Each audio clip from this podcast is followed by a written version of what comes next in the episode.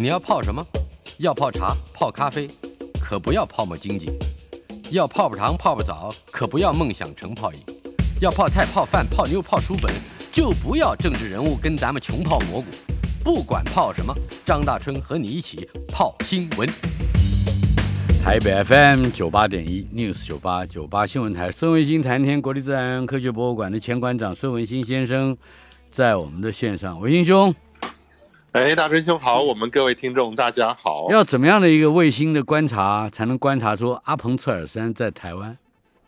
哎，大春兄啊，可惜那个什么，呃，说阿耶是还是那个阿赖耶是？嗯，哦，阿赖耶是他没问我啊。哎，怎么样？他要问我的话，我可以提供给他一个月球陨石坑中央山的照片呐。啊，那个照片真的很像玉山，大家绝对发现不出来他的问题所在。所以，如果是用的是。月球上的那座山，台湾的这个征服领域又跨跨到三十八万公里以外去了啊！啊，对呀，那是全民的骄傲啊，没有什么好再再去分析的。我们可以说，我们已经拥有了呃太空的主导权，而且拥有了月球的开发权，对吧？我们甚至拥有了智权，是吧？对对，明年我们就做宇宙大爆炸了哈！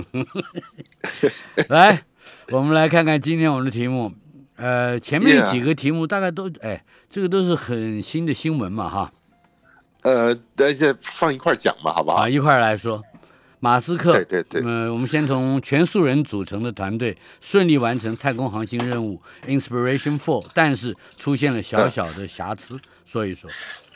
对对，我是觉得虽然说大春兄对于马斯克呃印象一向不好，但是 但是我觉得。我们还是需要谈一谈，因为在在前几个礼拜发生的这一个全民素人的一般老百姓能够飞上五百七十五公里的高度，是在地球轨道上绕了三天呢，回来这是不得了的一个成就啊！嗯，以后在在人类的太空发展史上绝对会是一个里程碑啊！但这里面你可以想象，第一次做总有些搞笑的地方，不是搞笑出问题的地方啊，让厕所出问题了。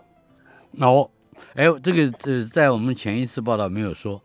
我们可以仔细的 研究研究他的厕所嘛？哎，对对对，也就是说，呃，他只说一开始的新闻呐，那只说那没有说厕所出了什么问题，他只说厕所需要升级。嗯嗯，好，所以是在失重状态出的问题是吧？呃，我对他上去以后，那厕所的警报就开始响，很麻烦的就是，那么到后来呢？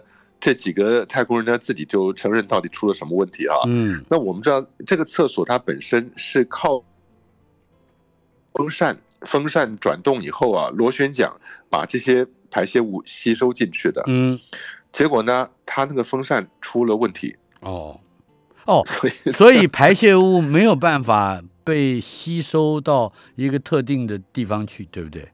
呃，理论上是这样子，因为所以就会到处飞了。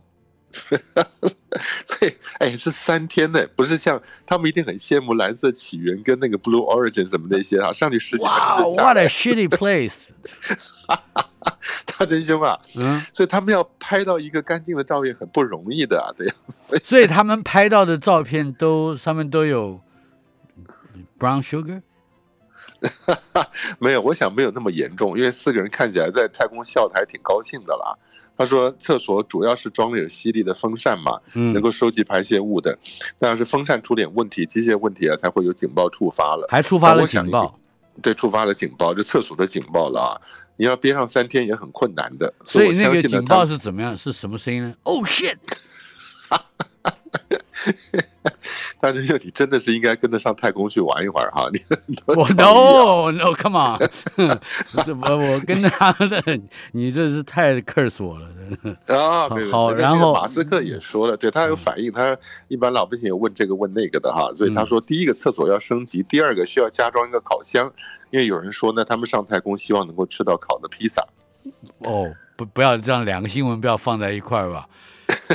对，就是你万一受这个是这这个叫什么？那个呃抽风机不能抽，就把它烤干了算了，是吧？他你真有那个食物创意啊！哎，嗯，那这是这样子哈。那个我觉得四个老百姓上去啊，总会有提心吊胆的时候，嗯，因为他绕着地球转哈，对，那整个过程你大概有百分之十的时间。是联络不上任何一个控制中心的。哦，通常是在地面会有几个大天线，那你无论怎么飞，你都能跟地上的某一个天线连线嘛。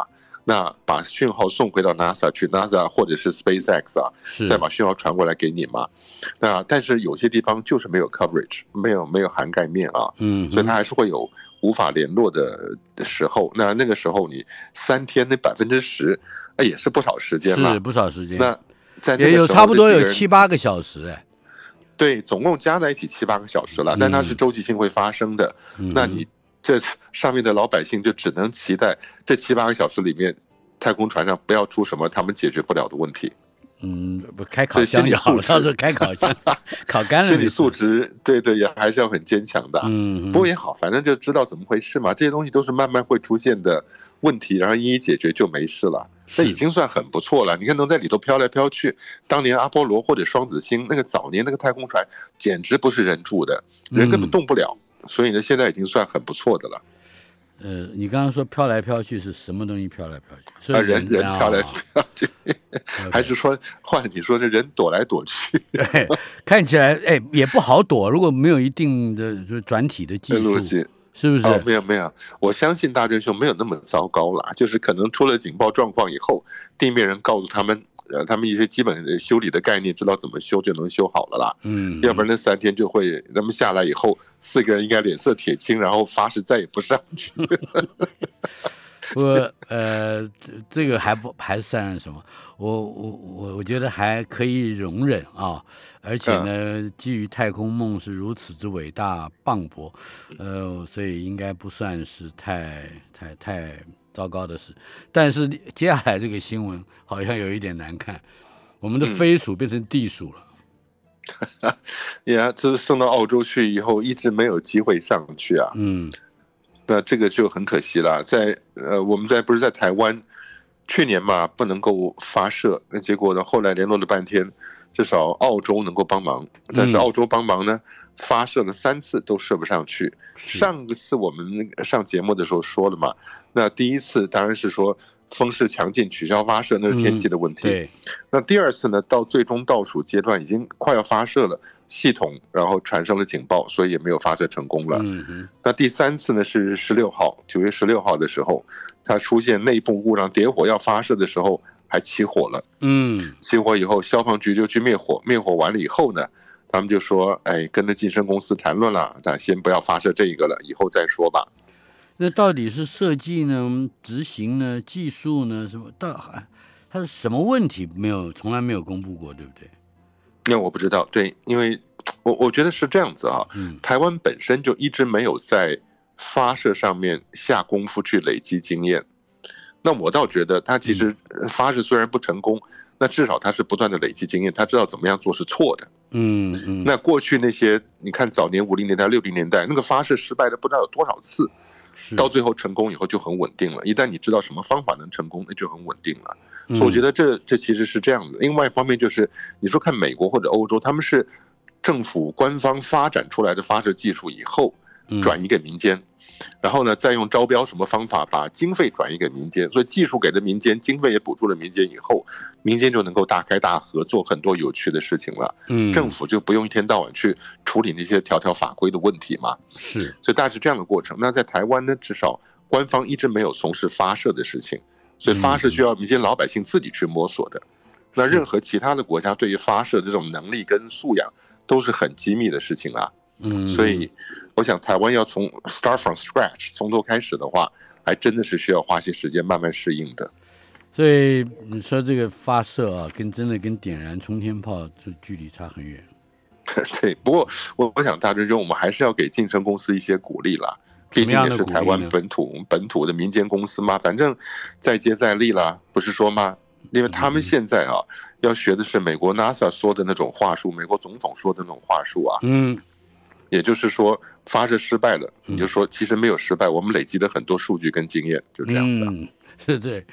对呃，飞鼠这个累累积了很多的经验，好，这 真的不少经验。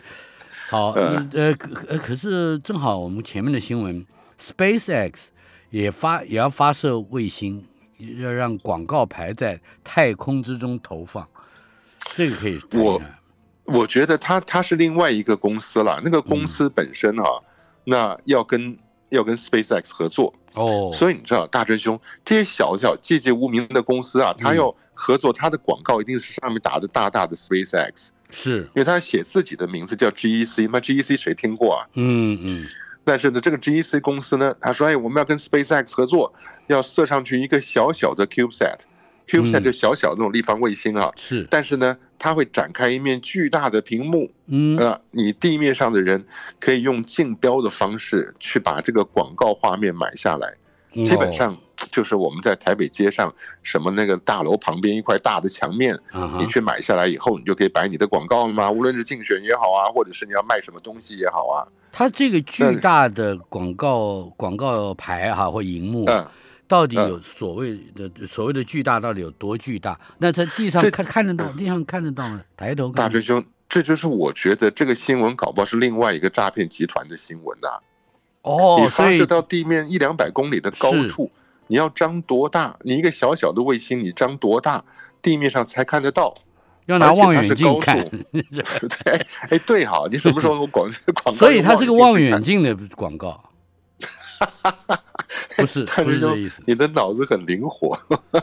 没有，他他好像好像望远镜不够，力机不够，说他他们的目标是可口可乐跟百事可乐，对不对？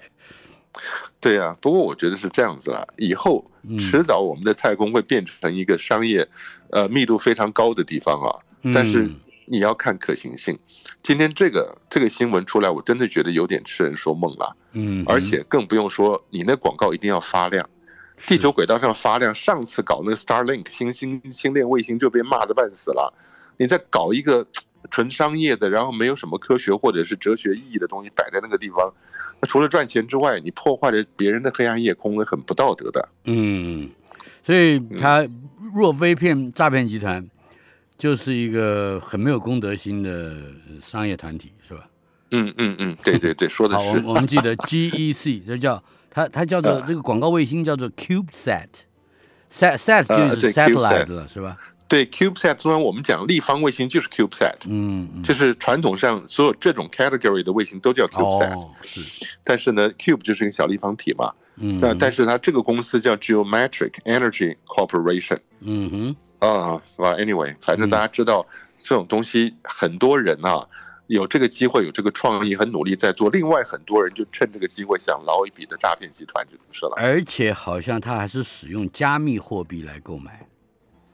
对，所以你可以知道，这里边有很多变数，是一般老百姓掌握不了资讯的东西。嗯哼，就是听起来都是新名词，都是新技术，可是呢，干起来都是我们不能了解的。这个，这个。很像是你刚刚讲的诈骗，没错。我们特别 注意一下，将来追踪这个集团。哈哈。对对，不过大师兄，我突然想到了，哎，这个加密货币货币跟我们现在手机扫一扫那个概念，到底谁谁比较方便呢？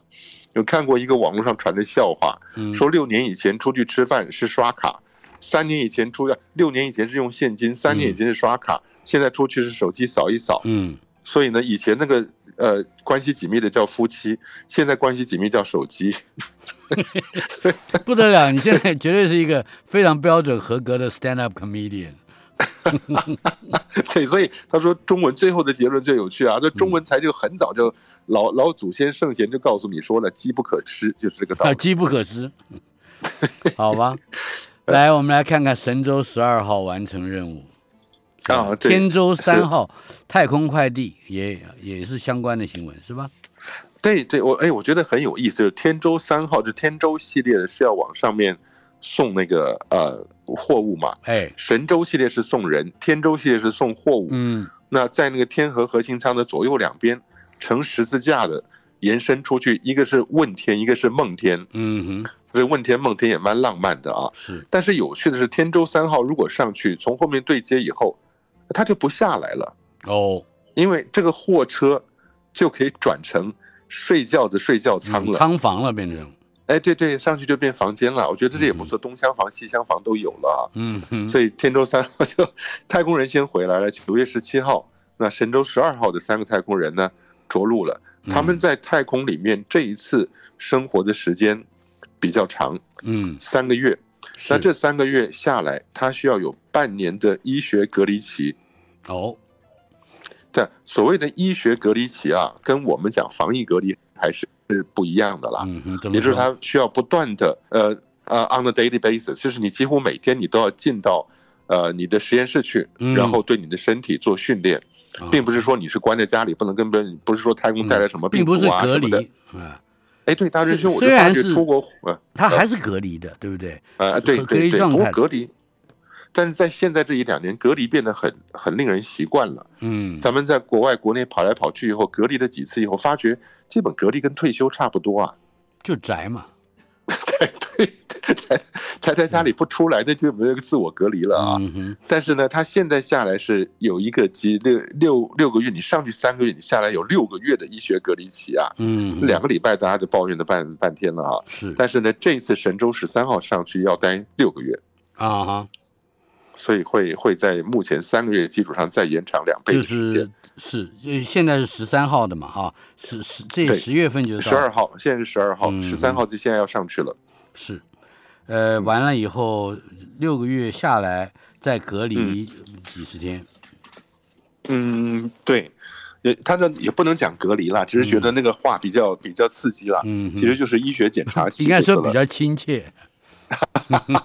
医学观察期，医学观察期。不过这个天舟三号，也就是运货的这个太空快递也很有趣，因为它运了将近有六吨的货物。谈谈这个，嗯嗯，天舟三号。对，它是九月二十号上去的。那他自己呢？这个天舟飞船是没有人的，那自己就能够找到。天河的核心舱啊，嗯，从后方两个再再结合在一起了，那基本上你都可以想象得到食物啊、跟水啊、生活用品啊，那重点是以后的男生女生都会有，所以呢，上面的东西要准备的非常非常完整啊。不过有趣的是，你说那你这带着食物上去做食物的人有没有问过太空人的意见？哎，有哎，真的有哎，真的有哎，就是他要吃什么是吧？对他要吃什么东西哈，至少尽量尽量想办法配合一下他的口味。嗯，那有些人不吃这个，有些人不吃那个的，那就就要小心了。那但是有女星要上去了，不是不只是平常我们讲的女性的服装啊、卫生用品呐，她连女性的化妆品都准备好了。化妆品，对，在太空里面，如果跟 你说给谁看，是不是？呃，当然自己看是最重要的了，是吧？啊。但是对对这个化化妆品，我还是觉得化化妆品好像很占地有有有这个必要？为什么？因为以前记不记得大陆有个女太空人叫刘洋的？嗯，她在在太空上就对着大陆的小朋友上课啊，所以你在太空有很多对地面的。见面的机会了，无论是记者会也好啊，或者是办一些教育的或者科研活动啊，都是会跟地面，尤其你想说跟跟跟整个大陆多少小学小学生同时上课啊，嗯，那里面你你总是化妆一下比较好嘛。说老实话，我们看了很多太空里面太空人的模样啊，哦，那个天呐，你你最好长头发的很麻烦，头头发不绑起来，整个头发飘出去，就像狮子王那个样子。啊，是的。所以化妆是一个很关键的事情。嗯哼，对，这是神舟和天舟的新闻。接下来也是一个已经我们已经说过的新闻，被这个 Blue Origin 控告 NASA 的就这个署长啊，好像会提到了，是不是在下一次载人登月的时程会拖延到二零二四年？对，因为原来我们的新闻只讲说，哦，Blue Origin 那个贝佐斯不爽的去告 NASA 嘛，对。那现在 NASA 署长出面的这个新闻重点就是说，二零二四年登不了月了。嗯哼，也就是说，你现在呃，他一控告以后，那联邦法官怎么样决定不知道。在联邦法官决定之前呢，嗯，即使原来拿到了经费的 SpaceX 也不能动手去做登月的太空舱。是。也就是说，等于这个就 假扣押了啊！你不能往下做。但是我觉得 NASA 讲这个话的时候，其实是带着笑，心里挺高兴的。当然，他把这个责任丢丢到了贝佐斯身上了。今天进行的单元，孙伟新谈天，感觉上像进入了一个比科幻更魔幻的世界。伟新兄，哎，大仁兄你好。刚刚才讲到了这个 Blue Origin 啊，公告，这是个喜，呃，我觉得这是个引子了。呃，值得介绍的是第一阶段、第二阶段、第三分三阶段的阿提米斯登月计划。嗯。嗯，对我我觉得大师兄，我又忍不住想到原来马斯克回应回应贝佐斯控告的这件事情那句话，是。啊，记不记得他说如果靠着告人就可以上进太空的话，嗯那贝佐斯现在早就到冥王星了。我觉得很有意思啊。嗯哼那除了这个之外哈，我觉得很重要是美国原来定出来 Artemis 一二三三个阶段三步走嘛，是是不是超大陆我就不知道，因为大陆它去探月啊会有大三步跟小三步，嗯哼大大三步就是探灯柱，小三步就是绕落回嘛。嗯那那美国现在也开始搞这个 Artemis 的三步啊，第一步就是把这个呃太太空船做出来以后嗯，送到月球绕两圈就回来了，嗯哼。那就是 Artemis One，今年年底据说就要发射，是。那大家就可以等着拭目以待啦。嗯但是呢，另外一个是 Artemis Two 是你可以想象，一定要把呃过去以后呢降落在表面，嗯。还是无人的 Artemis Two 还是无人的，啊但它就是到了月球以后就开始真正降落了。那当然，降落过程中，嗯。对 Artemis 三的那几个太空人应该会很关注 Artemis 二的降落过程啊，因为跟他们性命攸关呐、啊那如果这都成功了以后，才谈到 Art Artemis 的三会过去嘛。是但是说，但这跟阿波罗发展的过程其实很相似的。嗯阿波罗七号才真正跑到月球去，八号去带人过去绕一绕，九号地球旁边绕一绕，十号全部都练习完毕了以后，十号也过去，然后一个东西丢上去不没有问题了，十一号才能够赶下去。嗯但是每样东西只测试一次哦，大追兄，如果只测试一次，你敢上去吗？呃，听说这个连打疫苗都要三次吧，三阶段。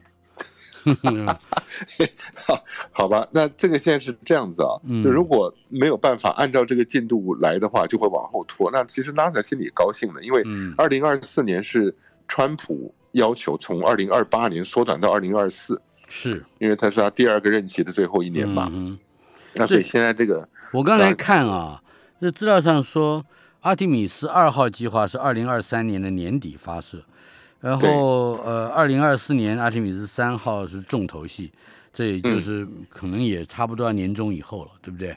嗯，对，在以以这个呃推看，好像呃现在这些我们讲的都不大可能成功吧，是吧？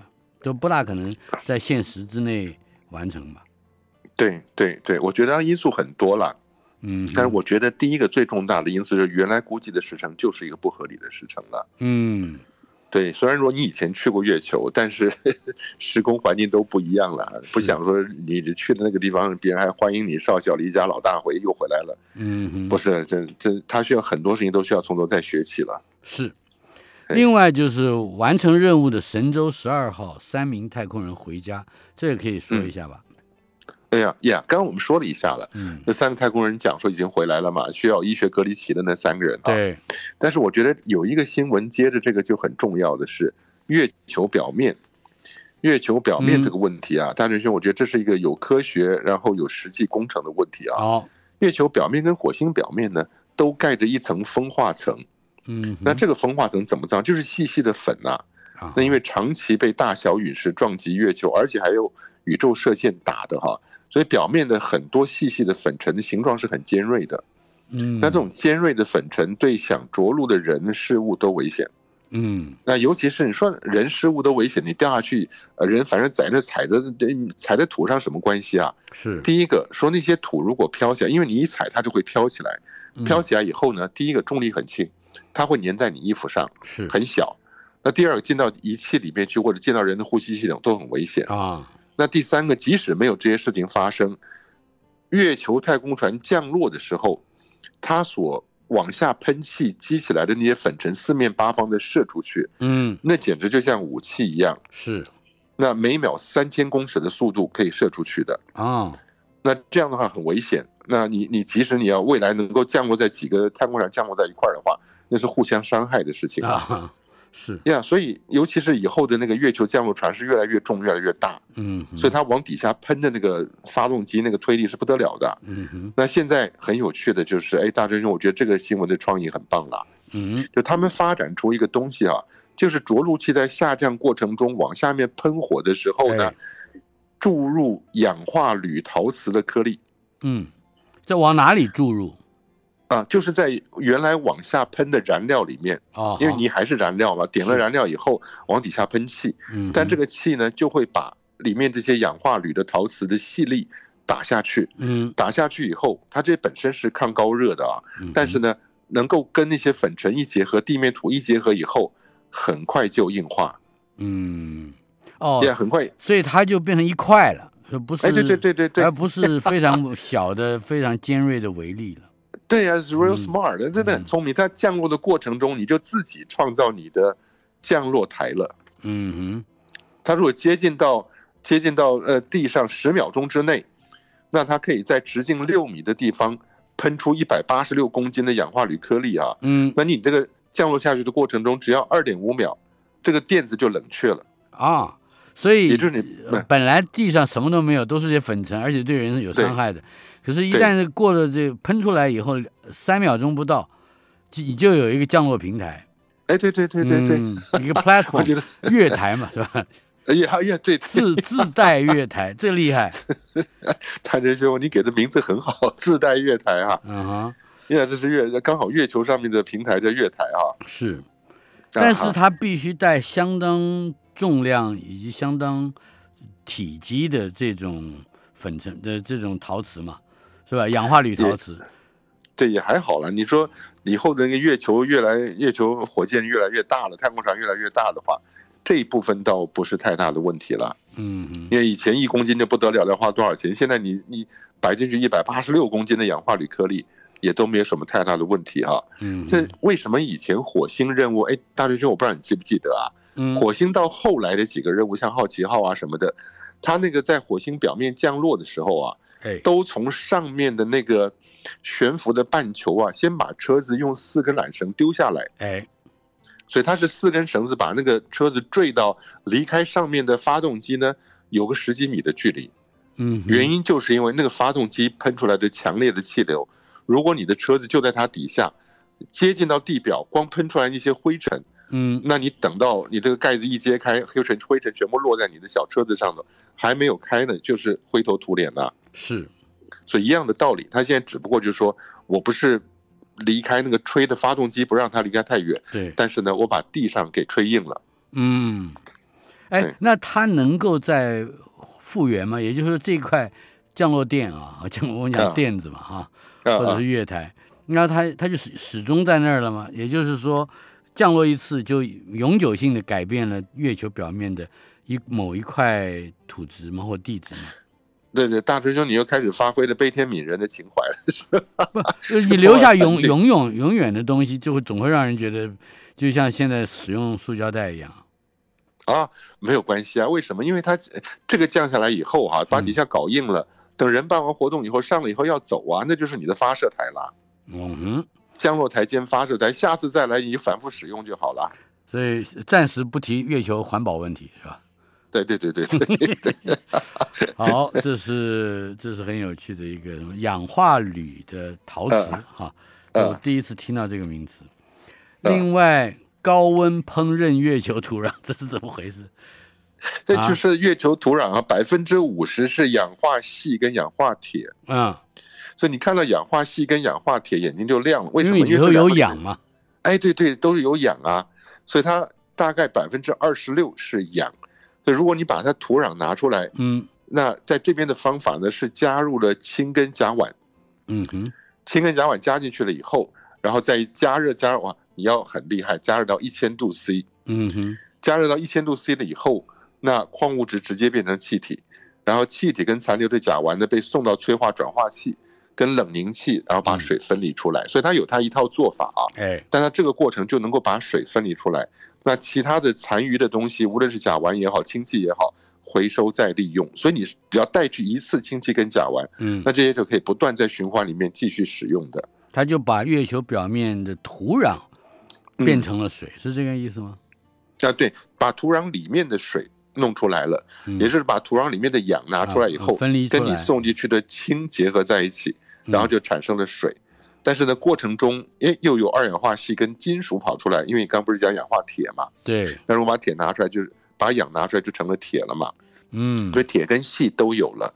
那锡你可以拿来盖建筑嘛，那铁的话，哎，就可以拿来做结构打制兵兵 器了。对，嗯，哎，还打制兵器啊？呃这个什么时代？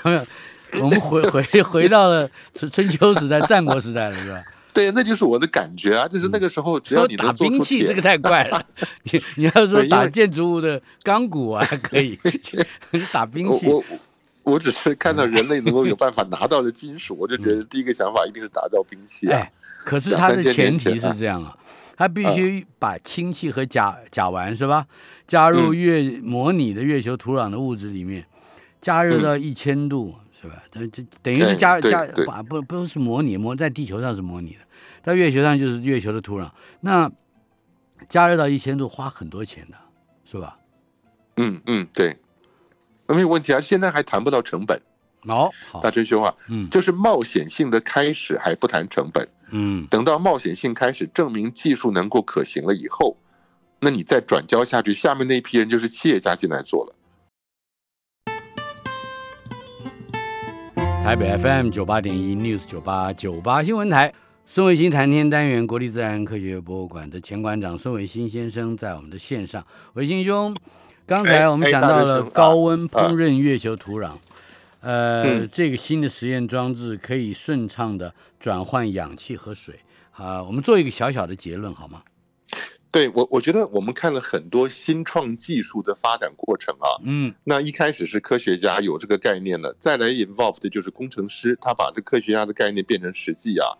那等到科学家做出来了，工程师做出来了以后，那证明可行的话，嗯那下一个阶段就是交给企业家去商业经营了。嗯哼，你就拿到拿到 VC 的钱，然后开始投资去做这个。到了那个时候呢，就会开始想怎么样降低它的 cost，降低它的成本了。嗯，所以以后月球上，大军你刚刚问到说，你把它加热到一千度 C 很贵啊，我跟你讲，绝对会找到便宜的方法，嗯嗯对 所以不用担心。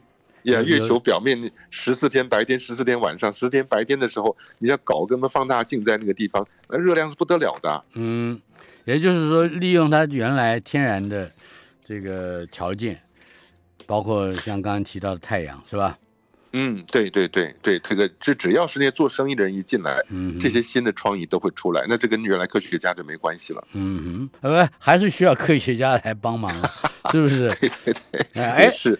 这个自然讲到太阳了，每两年会遇到一次火星和太阳，这个“合”是嗯合作的“和”，谈一谈，对好像是地球和火星在太空的位置正好来到太阳的两侧，对吧？对，就左右是大师护法跟我哈哈跟我们原来常常讲的一个冲刚好相反，嗯也就是如果太阳、地球、火星三个排成一直线，火星刚好来到地球背后，嗯，这个叫冲。是，就地球黑夜最适合观察的，但如果绕着绕着绕着，火星跑到另外一边去了，嗯跟地球在太阳的两侧，那地球根本看不到火星，嗯，这个就叫合。和，嗯，对，那如果你火星比我们远嘛，是外行星，所以它只有一个核。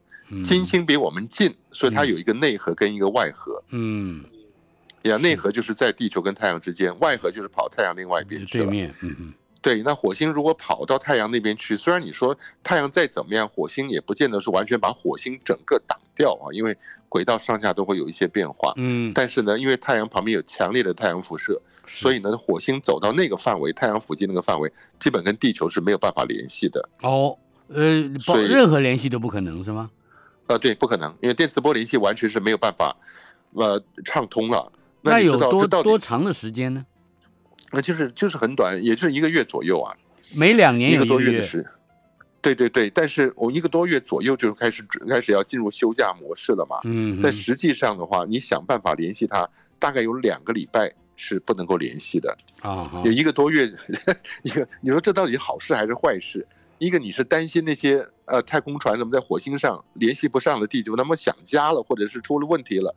另外一个呢，这刚好就是 NASA 火星任务的所有工作人员嗯休假的时候。，NASA 在休假，可是 Matt Damon 就麻烦了，呃马马铃薯种子没有了，是不是？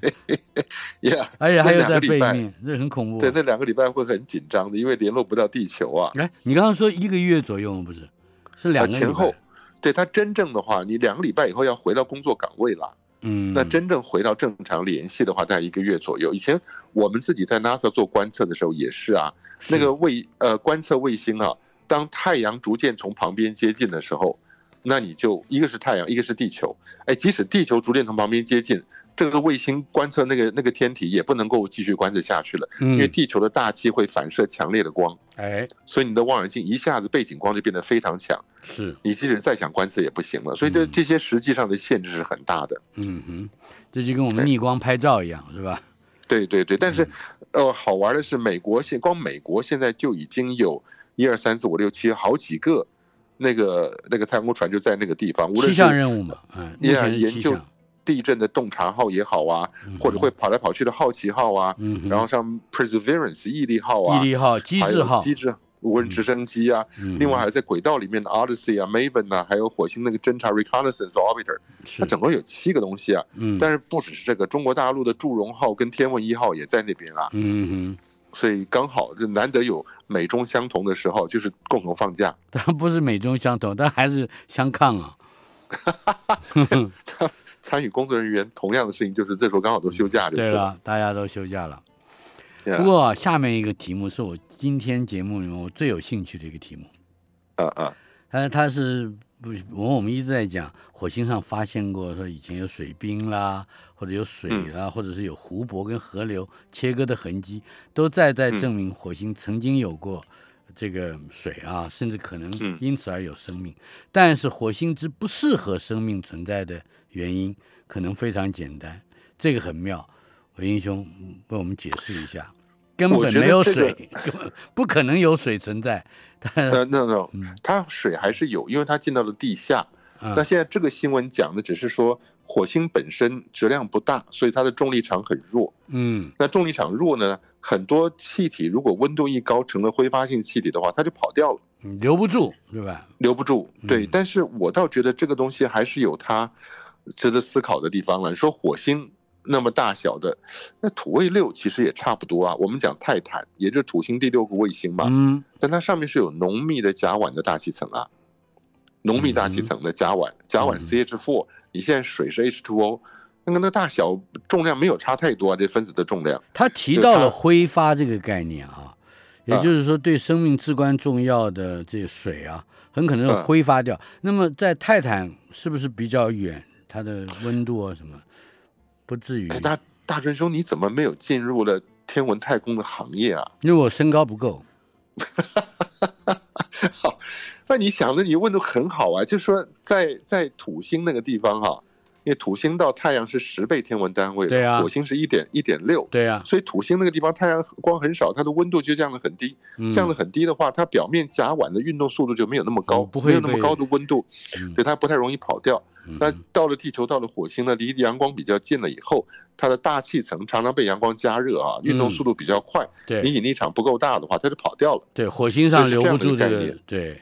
对，但是我们现在都已经认为火星表面的水其实有一些走掉了，有一些没有走太远就进到地下了。嗯，地下水，呃，现在侦测的是它是躲在地下了，它一出来它又会挥发掉了，它不敢出来了。没有，没有关系啊，等到你到时候你人到了火星表面的话，你钻个地下水、地下井就好了。咱打井不是最厉害的吗？嗯，直接从地下饮用就可以了。嗯，是，倒不用担心，我觉得还是可以活啦。是，也就是说，我们想办法让它恢复成一个潮湿的星球。是吧？对对 对，去浇水，去浇水去。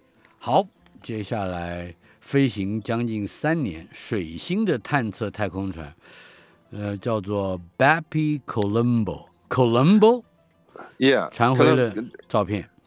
对对，这个 Bappy Colombo 是怎么样来的？嗯，它其实这个名字呢是一个科学家的名字。嗯，你看这个就知道是意大利人。Colombo 就是神探可伦坡嘛。我们小时候的影集。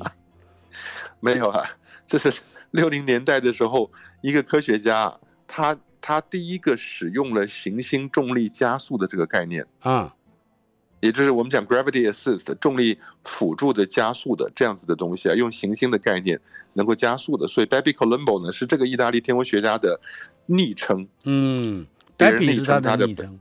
嗯，对对对，Baby Columbo，所以呢，才以这个东西来命名它的。我我之所以提到这个，一个是说 Baby Columbo，我们大家知道是谁啊？嗯，纪念一下。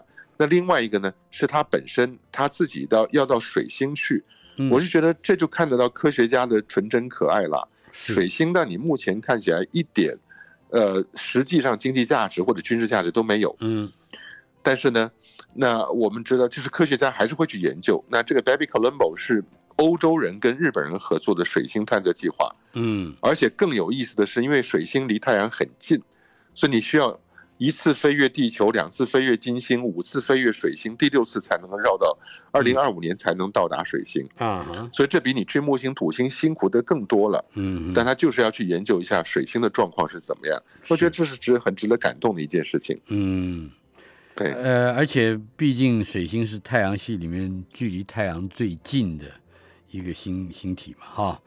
对对，很热的哈。而且大追兄，如果上面有山的话，又可以摆在国庆影片里了。也是我们的，也是我们的，什么都是我们，是台湾不可分割的一部分啊。呃，我们还有三十秒钟，史上最大的彗星二零一四 UN 二七一直径出炉了，这是啊，yeah 最大的彗星。一百五十公里啊，嗯，这一百五十公里是什么概念呢？恐龙被被灭绝了六千五百万年前，那次撞击的彗星直径是十五公里。嗯，是它的十倍。对，直径是十倍的话，体积三分之四派 r 三次方，那是三一千倍啊！嗯，有史以来最大的、最巨大的彗星正在往太阳系里面冲，呃，结果怎么样？